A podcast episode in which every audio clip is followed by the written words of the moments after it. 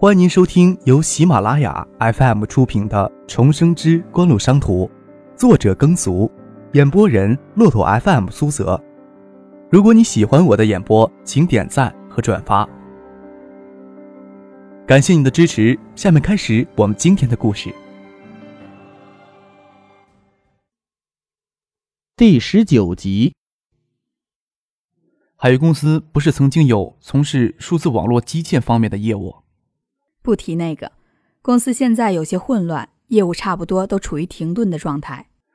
婉晴姐，我想你应该清楚，全省年底正式开通的 G 数字通讯网络将意味着模拟信号时代的结束，预示着数字通讯时代的来临。其他城市的情况我不是很清楚，但是在海州还没有一家通讯器材商意识到这点，甚至没有一家通讯器材商去积极争取这方面的代理权。没有婉晴姐公司的投资，就我16岁刚刚上高一的少年，谈不下来任何一家数字手机在海州的代理权。谢婉晴这一个月努力熟悉海域公司的业务，又能接触到高端的行业信息，相信他对数字通讯在国内的商机有所了解。张克注视着他，对于如何利用公司的资源，这只是很小的一个方面。你真有好好研究过国外关于数字通讯方面的资料？谢婉晴笑着说，永远都猜不透你脑子里究竟装了什么东西，好像没有你不懂的东西。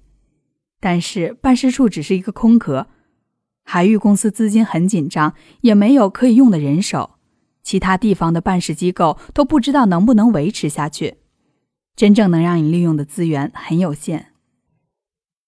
渠道分销并不做市场终端，只要工作到位，资金不是大问题。人手，海州也不缺人才，可以马上招聘啊。当然没有海域公司的资源，这点是做不到的。你脑子里怎么懂这么多东西？谢婉晴下巴磕到小指头的额头上。不怕耽误学习？张克在省城陪伴指头的大半个月里，谢婉晴为了懈怠谢瞻的警惕，也留在新梅苑的别墅里，整天陪女儿指头，与张克讨论了关于很多海域公司日后管理的问题。谢婉晴可以说是张克回到94年之后跟他接触最多的人。指通的爷爷说张克指定日后有大出息，谢婉晴完全赞同这一点，他都觉得公司管理上有很多东西都要跟张克学，只是没想到张克有些迫不及待的想做些事情，很担心他会耽搁学习。婉晴姐，我不会耽搁的。当前在国内学习的主要目的不就是为了掌握生存的技能吗？张克见谢婉晴有些心动，具体的事情呢，会请别人去做，只是把脑子里的想法都实现出来，看看究竟会有什么结果。又问了一句，婉晴姐，我这样想的话，会不会太成熟了？成熟的可怕。谢婉晴做了一个夸张的表情，笑起来风韵迷人。你所谓的朋友，就是帮你具体做事的人？一个你想象不到的人。那先跟你的朋友见一面再说，说不定真又吃了一惊。一辆黑色别克商务车停在楼下，张克与谢婉晴带着芷彤8点钟就赶到前门的肯德基店，就通讯器材的渠道销售又聊了很多细节上的事情。张克心想，只要打消谢婉晴怕自己耽搁学习的担忧，就不会有任何问题。毕竟从指破谢瞻的阴谋开始，张克就刻意在谢婉晴身上下功夫，想必他对自己也有一些信心。许思骑车赶到前门，将自行车停在门前，秀发如云倾泻下来。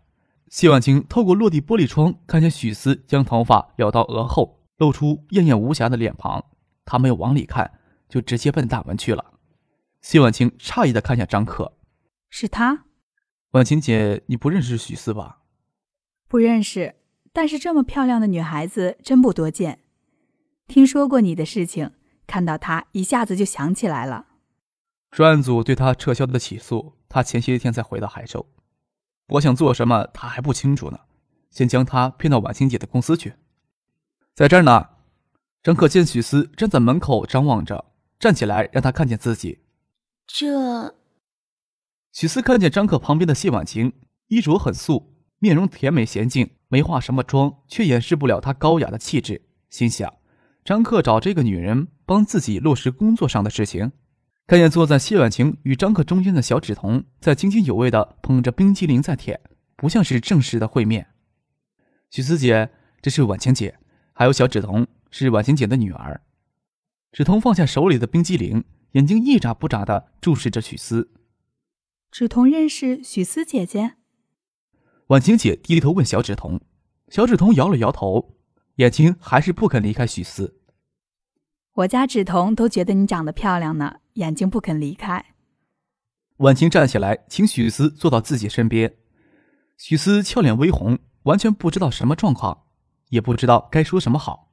张可将小纸童搂过来，在他粉脸上亲了一口，笑着说：“小纸童长大了也是大美女，就要让别人盯着看了。”小纸童不好意思将头埋进张克的怀里，眼睛却在张克的怀里偷偷瞄着许思。许思给小纸童纯真无邪的眼神看得有些不好意思。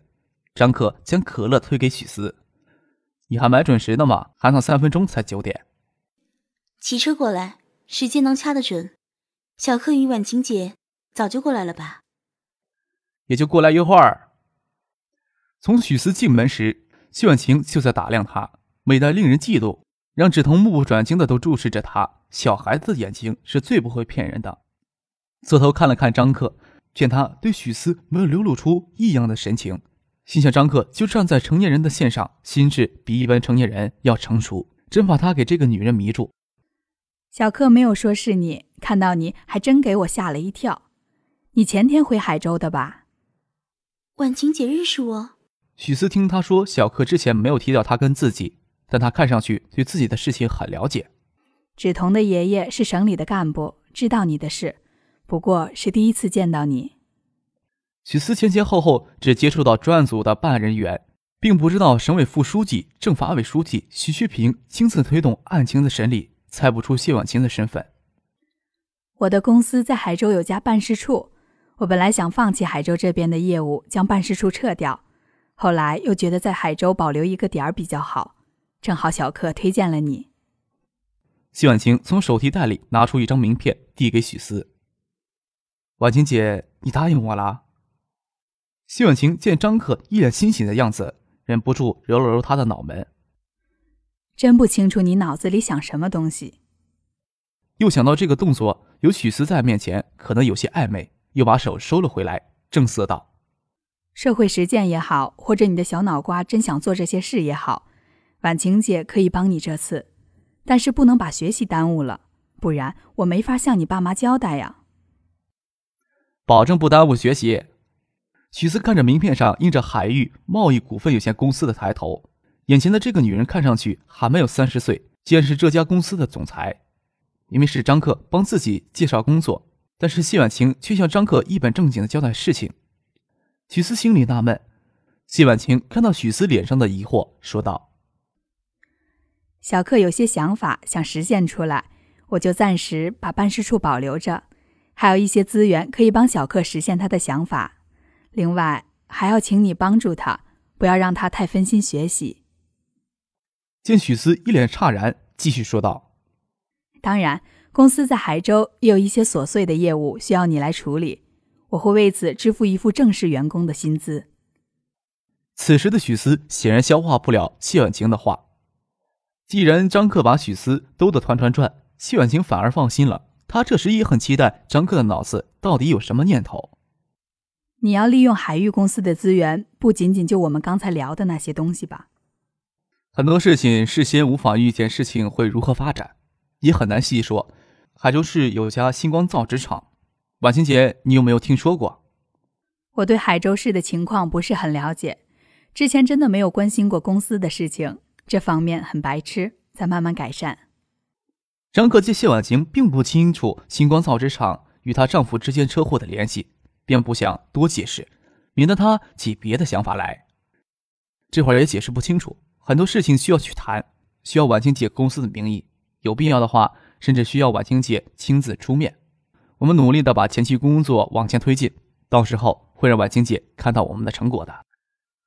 海域公司在海州的办事处派驻人员都撤了回去，幸好办公地点还有2个月的租期，办公设施完全没有拆走，还保留着几套办公桌椅，电话传真差点要给销毁掉，除了这些就什么都没有了。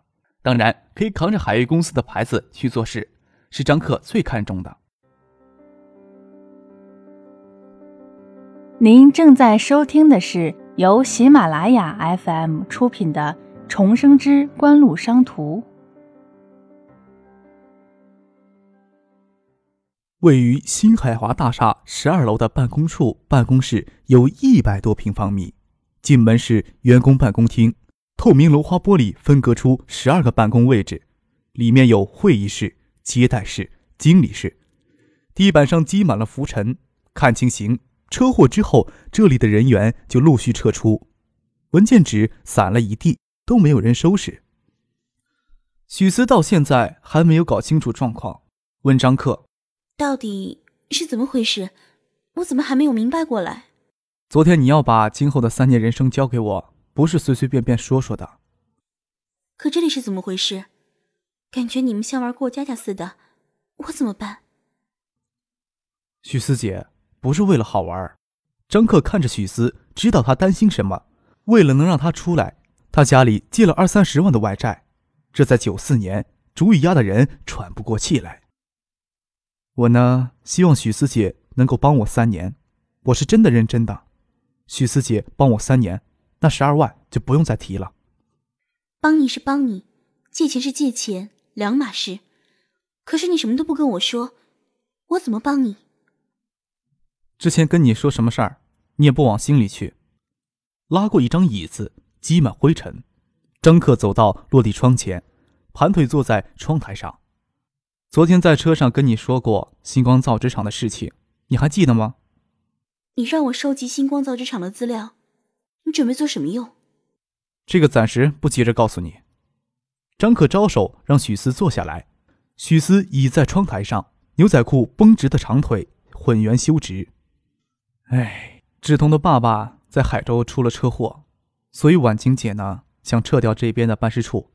婉清姐之前跟你有提到过，芷彤的爷爷是省里的干部，其实是主管定向山案的省政法委书记许学平。许思微张着嘴，不可思议地看着张克。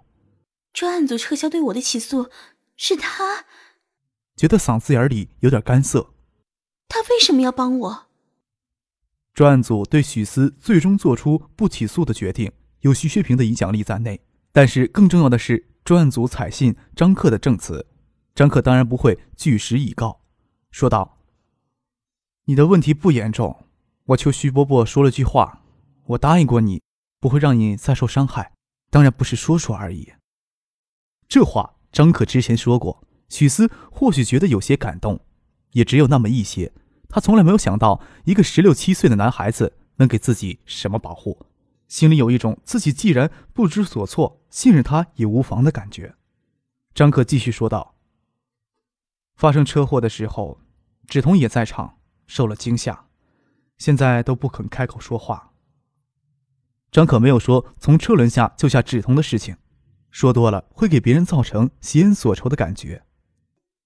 那车祸跟收集星光造纸厂的资料有关系？许思张了张嘴：“就是昨天跟你提起的那起特大交通车祸，星光造纸厂的职工上访是造成781特大车祸的间接原因。当然，收集星光造纸厂的资料不是追究什么责任，几种因素凑到一起让车祸发生了，也没什么好追究的，只是收集资料而已。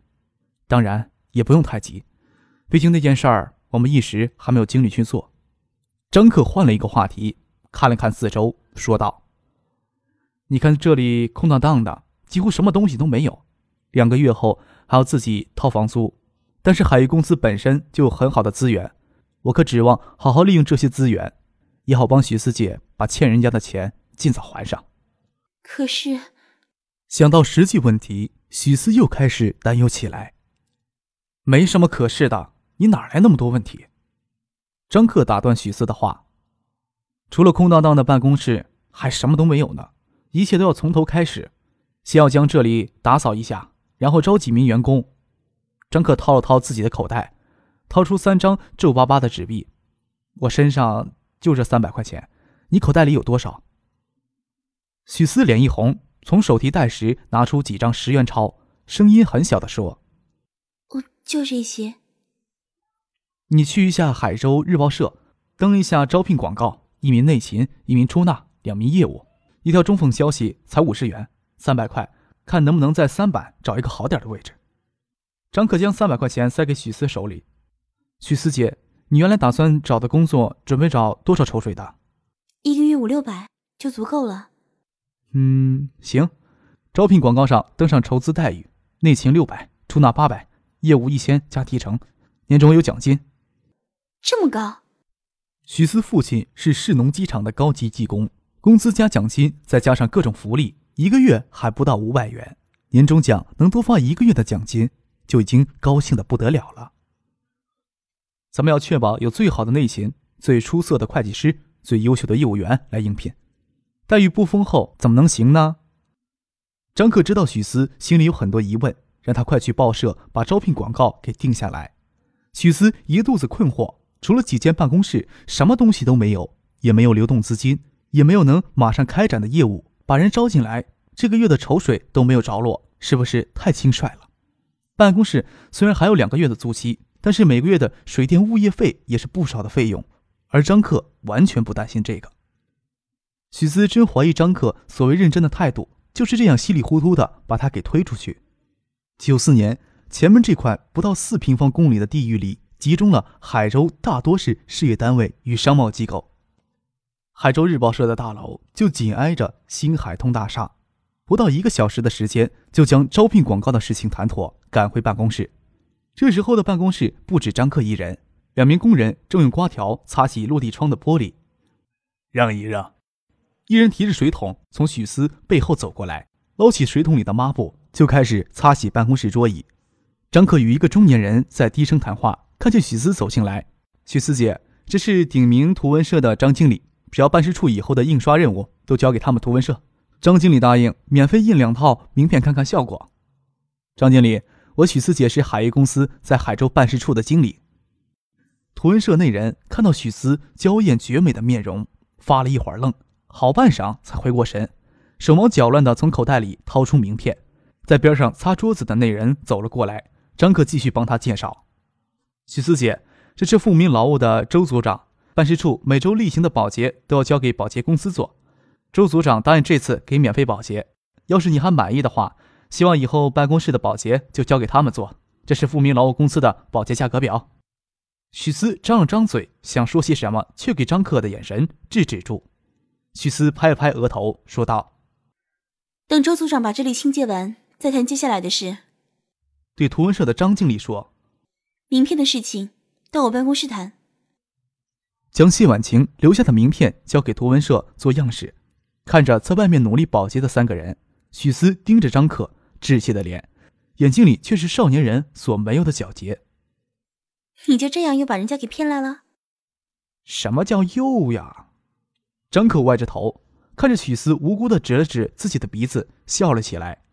呵呵，哎呀，你把办公室以后的保洁任务都交给富民劳务做，印刷任务都交给鼎盛图文社去做，还能叫欺骗吗？少女的贼船都不知道怎么跳下来。子无奈地叹了一口气。哎，我爸让我请你到家里吃饭，你一下子拿这么多钱出来，我家里人都很不安。半大的孩子捧着12万丢下就走了，换谁都不会安心。张克心想，万事开头难，什么事情也不可能今天都做完，反正跟许思在一起，去哪里都无所谓。下午3点，富民劳务的人才将所有的办公室完全清洁完，窗明几洁，一尘不染，确实有大公司办事处的模样。新海通大厦也是海州市当时为数不多的高档写字楼。与富民劳务约定下一次将办公室保洁时再谈合同的事，对方完全没有多想别的事就离开了。听众朋友，您刚刚收听到的是由喜马拉雅 FM 出品的《重生之官路商途》，作者耕俗，演播人骆驼 FM 苏泽。更多精彩有声书尽在喜马拉雅 FM。